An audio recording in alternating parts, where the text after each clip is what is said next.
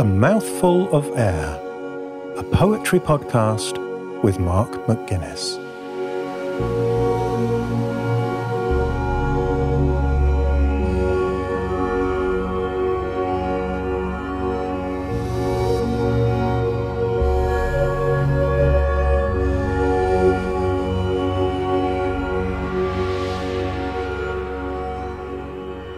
Welcome to episode one of A Mouthful of Air, a podcast of classic and contemporary poetry hosted by Mark McGuinness.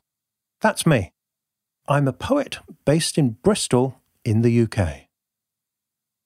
So, why would you want to listen to a podcast of poetry? Well, if you're a poet like me, or if you already read lots of poetry, then maybe the answer will be obvious to you. What could be better than listening to some poems and hearing the poets themselves talk about what inspired them? But if you're new to poetry, or maybe you had a bad experience at school that put you off it, then you might be wondering why bother with poetry these days? Isn't it a bit old fashioned? Aren't we past all of that now we have movies and TV and pop songs and computer games and the internet and social media to entertain us. And are there any real poets still writing today? Well, here's one way to look at it. Poetry is very old, much older than modern media, much older even than writing. For thousands of years, poets were composing and memorizing poems without the aid of writing and speaking them aloud to their listeners. The word inspiration comes from Latin, meaning breathing in, which points to this original root of poetry as an art made of speech, which in turn is made by the breath. And the title of this podcast is a quote from the Irish poet W.B. Yeats, who spoke for many poets when he said of his work, I made it out of a mouthful of air. So, for countless generations, poets recited their poems to people gathered round the campfire, and later on the hearth fire. And those poems were how we made sense of ourselves and our world. Poems gave us our history, our geography, our cosmology, our science, and our morality. They were full of gods and monsters and heroes and heroines doing magical and wonderful and brave and terrible things.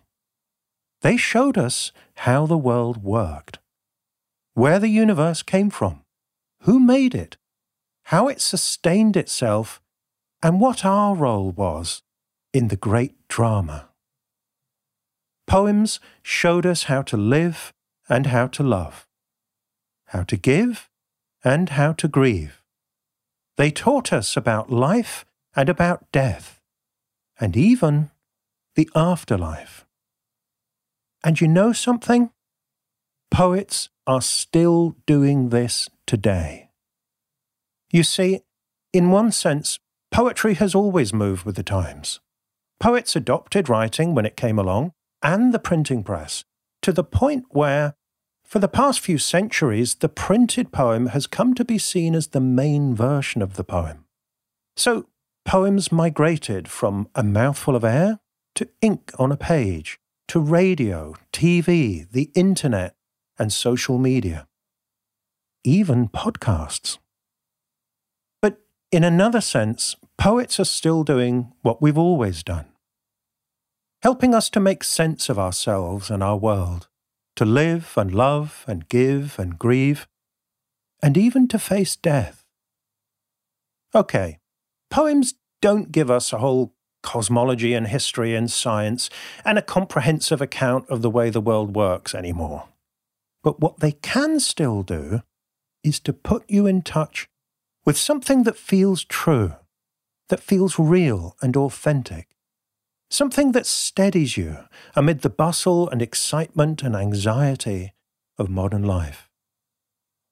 Robert Frost put it beautifully when he said that a poem begins in delight and ends in wisdom, in a clarification of life, Not necessarily a great clarification such as sects and cults are founded on, but in a momentary stay against confusion.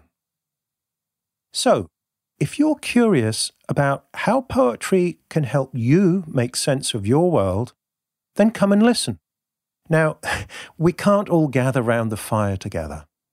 But in a way, a podcast is the perfect way to recreate the original experience of listening to poetry. People would be sat there surrounded by darkness, staring into the fire, and everyone would be lost in their imagination. As the poet recited their poem, it allowed your mind to wander and to conjure pictures in your head and feelings in your heart. So, I'd like this podcast to give you a quiet time in your day to listen to a poem. I'd like it to help you step away from the busyness of life and to offer you a gateway to your heart and your imagination. If you listen to the poet speaking in your ear, and you open yourself up to the rhythms and the sound patterns, you can experience that delight in words that Robert Frost describes. And if you allow the words to spark images and thoughts in your mind, then maybe you'll start to see the world of the poem and feel its emotional truth for yourself. Some poems can make you smile or laugh. Others make you feel sad. Some can stir up anger or fear. A few can make you cry. And once in a while, a poem can take your breath away. After hearing a poem like that, your world will look different.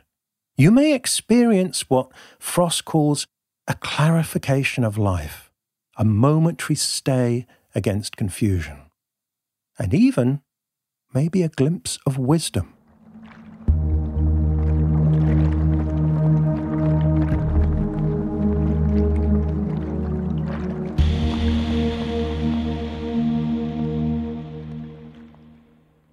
If you're curious about what poetry could bring into your life, here's how the podcast will work. Each episode of A Mouthful of Air will focus on a single poem. And there are two basic types of episode. Firstly, there are solo episodes, where it's just me, reading classic poems and sharing my thoughts about them. And from time to time, I'll read one of my own poems and talk about the writing process that went into it. The other type of episode will be guest poet episodes, where I invite a contemporary poet to read one of their own poems and answer a few questions about it. And by including both classic and contemporary poems, I want to create a kind of dialogue between the past and the present, which is how I and a lot of other poets see our writing process. Whenever I sit down to write, I'm aware of the ghosts of the past, as well as the people and concerns of the moment. One of the great pleasures of reading poetry and listening to it is the sense that you're eavesdropping on conversations between poets across time and space. Each episode will follow a very simple format. The first thing you will hear is the poem read aloud by its author, or by me in the case of classic poems. Next, I'll give you some context about the poem. In the case of a classic poem, I'll share my own thoughts on how it works and what makes it special. And for contemporary poets, I will ask the poet to answer a few questions about their poem. Finally, you will hear the recording of the poem again, and you may well find that it sounds different or that you notice different things the second time round in the light of the context that you've just been given. So, why am I structuring the episodes like this? Well, I'm deliberately starting with the poem because a good poem needs no introduction. You don't need to be told what to think or how to feel about it or what the poet really meant before you hear it. And I really want you to start with your own direct experience of each poem and to find out for yourself how it makes you feel or what thoughts it sparks in you. Poetry isn't as complicated as it might seem. First and foremost, the sound of the words is a sensuous experience, like listening to music. Now, I can't sing, I can't read music, I can't play an instrument, but that doesn't stop me enjoying music and even having some pretty strong opinions about what I like and what I don't like. So, if you're new to poetry, then one wish I have for you is that you learn to trust your own response to a poem the first time you hear it or read it, and that you start to enjoy poetry and develop your own taste in it. And if you're already a confirmed poetry lover, then I do hope the experience of hearing them read out loud, often by the poet themselves, will give you a fresh take on an art that you already love. Okay, a good poem needs no introduction, but if you want to get to know it better, then a little context can be helpful, and that's what you'll get from the second part of each episode. So, when I read a classic poem on the show, I'll talk about what I love about the poem, why I've chosen it, and especially about how the poet has crafted it to achieve its effects. When I read one of my own poems, I'll reflect on the process of writing it and the decisions I made along the way. And when a contemporary poet appears on the show and reads one of his or her or their poems, I'll ask them a few questions about it. And I'm interested in two basic questions. Firstly, where did this poem come from? And secondly, how did its form evolve in the process of writing? And I was talking to a friend about this podcast a few months ago, and when I told him about the two questions, he said, I'm not sure you need the second one. People aren't really interested in poetic form. But we do need the second question, folks, because the form is the poem. And it's a real shame that the way people talk about poetic form, sometimes you'd think it was some kind of abstruse academic subject. And it's not that at all. But because of this perception, a lot of the conversations around poems tend to ignore the poem itself and talk about its subject matter or the poet's life, you know, what the poet's hidden intention may have been, or the biographical, gossipy details. Anything but the poem itself But, you know, the form is the poem itself. It's the words that the poem is made of, the patterns they make, the sounds they make in the ear, and the shapes they make on the page. The form is what makes the poem a poem, and not an essay or an article or a short story or a joke. So, on this podcast, we will, of course, talk about the subject matter of each poem but we will also be looking very directly at the poem itself. As I said earlier, the title of the show is a quote from Yeats, who said of his poetry, I made it out of a mouthful of air. And notice that Yeats said he made the poem. Contrary to the popular image of inspiration, it didn't appear in his mind fully formed. He had to bring his craft, his effort, and his imagination to bear on the raw materials before they were transformed into a finished poem. The word poet comes from the ancient Greek word meaning maker, and in the Middle Ages, the English word maker was another word for poet. Even today in Scotland, the national laureate is still called the Makar. So, in this podcast, we're going to focus on how poems are made. Which means we will encounter a few technical terms along the way, such as iambic pentameter and Petrarchan sonnet and so on, but fear not. Firstly, I'll explain them as we go. And if you ever want a longer explanation, you can go to the transcript on the website at a mouthfulofair.fm and you look at the text and you'll always find a link to an explanation of any of the technical terms if you want it. But more importantly than that, I'm not here to give you an academic analysis of poems. I'm going to show you how a poet approaches a poem. As a craftsman, as a maker, looking at the materials and the tools to see what can be made with them, how to fit things together so that they are functional and beautiful, how to craft a mouthful of air so that it sings in your ear and resonates in your heart. Or to change the analogy, academic analysis of poetry is like anatomy, dissecting a corpse and labeling all the different parts. But the poet is only interested in physiology, how the parts of a living, breathing creature work together. I want you to hear the poem that moves and breathes and loves and speaks to you. I want you to experience the poem in motion, spoken aloud with a mouthful of air. And so, at the end of each episode, we will return to the poem itself. You will hear the poem again, and even though it's the same recording of the same poem, it should sound different the second time round, because the added context will alert you to different aspects of it that may not have been apparent at a first hearing.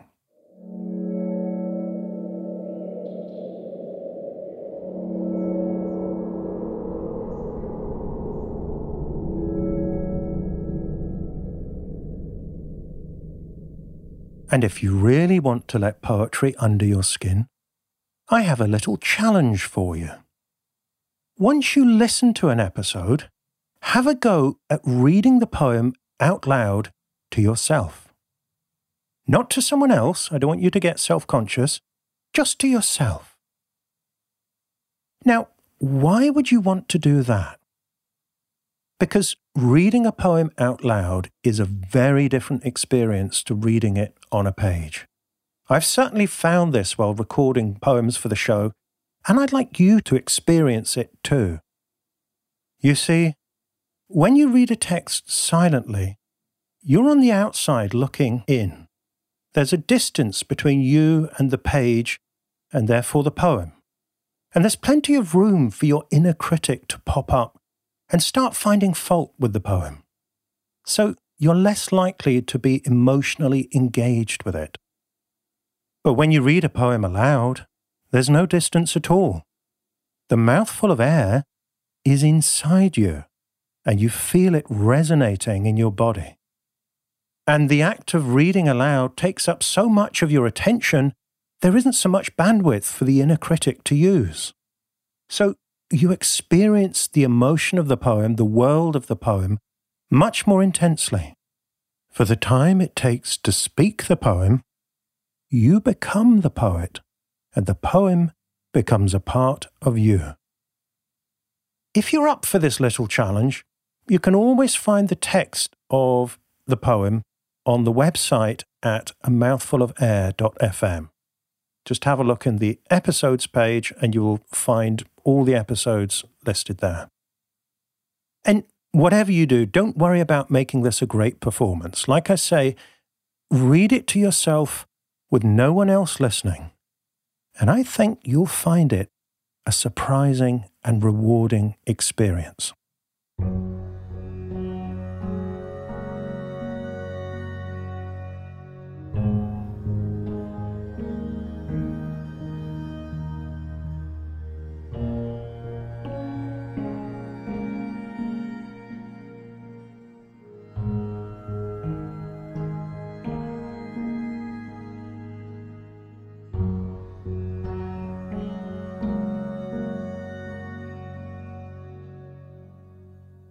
Poetry is a hybrid art. Just as a frog is at home in the fresh air or under the water, so a poem can live in a listener's ear or a reader's eye. So, A Mouthful of Air is a multimedia podcast, allowing you to appreciate the multifaceted nature of the poems. I will release a new episode every two weeks on a Tuesday. From time to time, I may release extra episodes in between, but unless you hear me say so on the podcast, the regular schedule will be every other Tuesday. You can get every episode as an audio recording by subscribing on Apple Podcasts, Google Podcasts, Spotify, or wherever else you like to listen to podcasts. You can get the text of the poems and a full transcript of each episode, including the commentary or the interview, on the website, a mouthfulofair.fm. And if you would like to have the episodes delivered to you via email, go to a mouthfulofair.fm slash subscribe and you can sign up to get the full transcript and the audio recording of every episode sent to you the moment it is released. You can also read the poems on Instagram or by following the show on Twitter, Facebook, or LinkedIn. Again, if you go to a mouthfulofair.fm, you'll find the links to all our social media right there.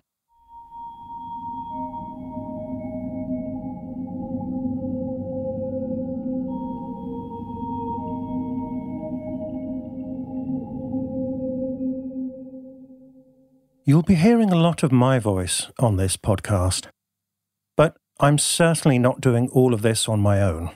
So I'd like to finish up by thanking the people who have helped me to make A Mouthful of Air a reality. The podcast is produced by the 21st Century Creative Limited. That's the company founded by me and my business partner, Mammy McGuinness, who also happens to be my wife. You won't hear Mammy on the show, but she's helping me behind the scenes. She is a very experienced editor, and her feedback is really valuable in helping me develop each episode. And Mammy and I are very grateful to several other people for helping us make the show happen. Firstly, to the wonderful poets for writing the poems and sharing them with us.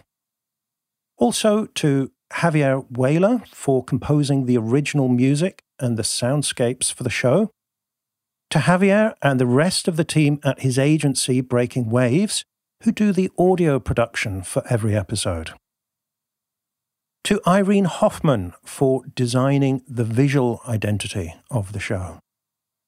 To Arts Council England, who are funding most of the production costs of the show via a National Lottery project grant. Mammy and I are contributing our time and the rest of the costs. So between us, we're making the show happen. So a very big thank you to the Arts Council for their support. And on a personal note, I'd like to thank some very special teachers who've been fundamental to my development as a poet. Firstly, Sue Dove and Jeff Riley, who taught me English at school and introduced me to the joy of close reading of poetry and encouraged me to start writing it. Secondly, the distinguished poet Mimi Khalvati, who has been teaching and mentoring me for almost 20 years now, and who I will never be able to thank enough for challenging and inspiring me in equal measure. Mimi is the first guest poet on the podcast so you will be hearing from her very shortly. And lastly, the renowned voice teacher Kristin Linklater, who taught me the art of speaking poetry up in her voice centre in a remote part of the Orkney Islands. Kristin said that the aim of her work was to connect a student's speech, which is the sound made by the physical apparatus of the body, with their voice, which is their imagination and I certainly feel like she did that for me. Sadly, Kristin passed away last year, but her work lives on via her students, and I'm very grateful to count myself as one of them. Okay, that's it for episode one. Now you know what the show is all about and who's behind it. And in episode two, I'm going to read you the poem by Yeats that gave the show its name a mouthful of air, and I'll explain why I chose that name for the show.